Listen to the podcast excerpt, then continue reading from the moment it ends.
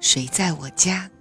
海灵格家庭系统排列第三章第二节：父母和孩子之间的层阶。系统牵连。父母表现出违反孩子们利益的行为时，你就可以假定，他们受到了系统内。早些时候，某些违反爱的法则事件的影响，父母们自然会期望他们的孩子不要像自己那样受苦。当孩子受苦的时候，他们也受到痛苦的煎熬。当自己的孩子面临挫折和失败时，自己也会感到失败和挫折。当父母的痛苦需要盲目的借助自己的孩子的痛苦取得平衡的时候，痛苦就会从这个人传给另一个人，从这一代传到下一代，没完没了。家庭系统排列常常会展现出。家庭内贯穿于几代之间的伤害和痛苦的模式，孩子们的爱是无限的，而他们的生命经历却有限。通过受苦而和自己的父母连结在一起，对他们来说是一个极大的诱惑。如果母亲情绪低落，他的女儿也会情绪低落。如果一个父亲酗酒，孩子也会不由自主地用某种方式模仿父亲的遭遇，可能会在生活中处处失败。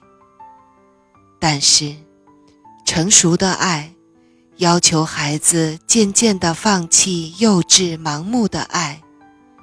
学会像成人那样去爱。成熟的爱，要求孩子们从家庭的牵连中释放自己，不再重复那些有害的事情。那么，他们就能实现父母对自己深层的期待与希望。孩子越好，父母也越好。承认和服从自己父母的，让自己的孩子幸福和满足这一真诚祝愿，孩子们就能解开自己身上的牵连，摆脱盲目的爱的负面影响。就算父母在受苦，也还要服从伟大的爱。如果自己在生活中取得成功，就等于实现了父母心中的愿望。对孩子们来说，明白这一点需要极大的勇气。即使孩子们想要像父母一样，他们也会害怕自己的命运。因此，孩子们外表拒绝他们的父母，叛逆父母，实际上。却在背地里效仿父母。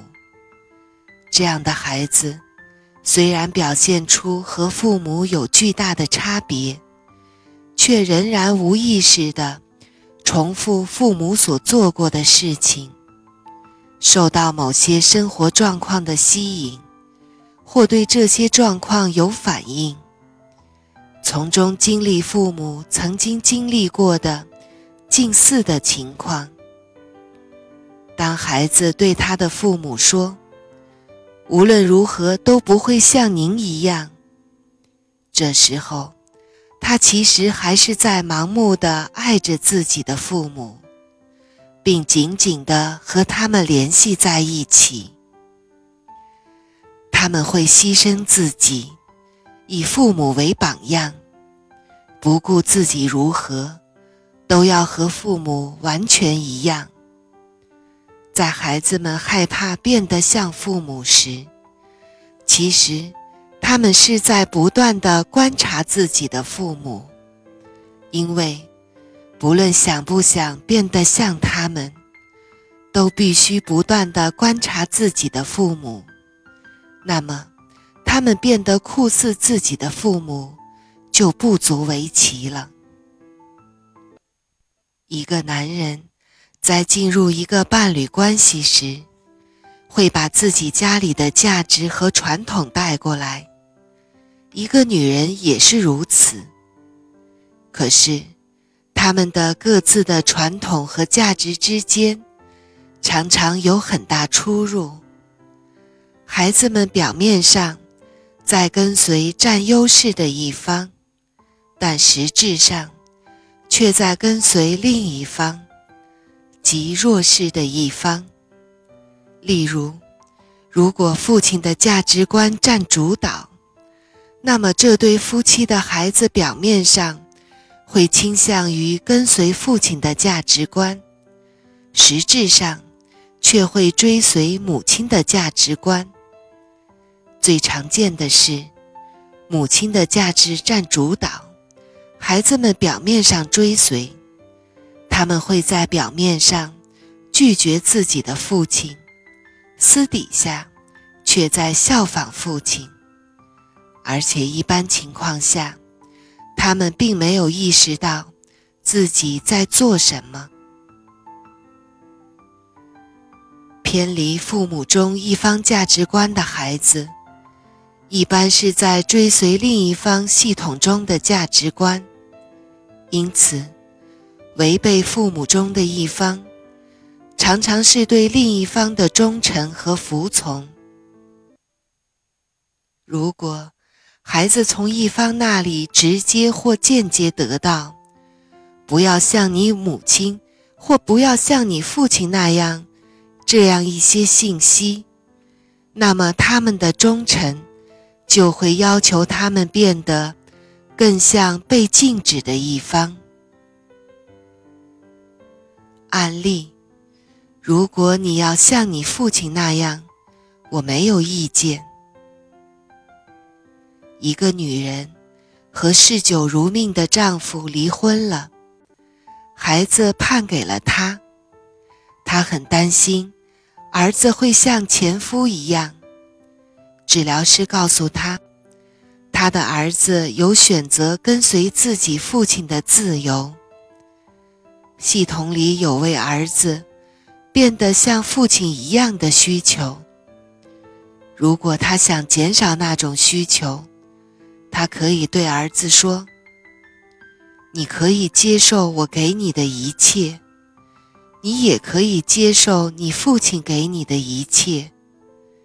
你可以变得像我，也可以像你的父亲。”女人反对说：“但是，如果他真的变成一个酒鬼，该怎么办？”治疗师答道：“尽管那样，还是没错。”那么告诉他，如果你变得和你父亲一样，我也没有意见。这是试金石。对被贬低的父母来说，这种承诺和尊重的结果是，儿子可以通过接受父亲，而不接受他的牵连，尊重自己对父亲的爱。如果母亲说：“千万不要像你的父亲那样”，那么儿子就会在系统压力下偏偏这么做，以此来尊重自己和父亲的连结，因为他根本没有保护自己的能力。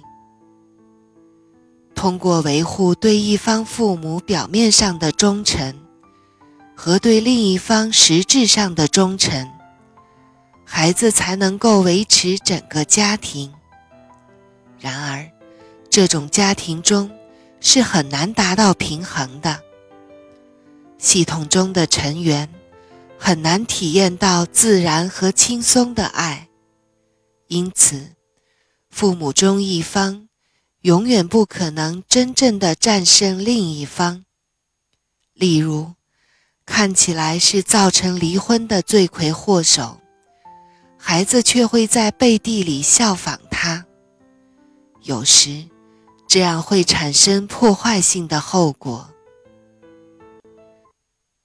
在关系变得恶劣的收养家庭中，当继父母和继子之间难以相处时，经常会遇到这样的情况：养父母或继父母想要代替亲生父母，而不是弥补他们。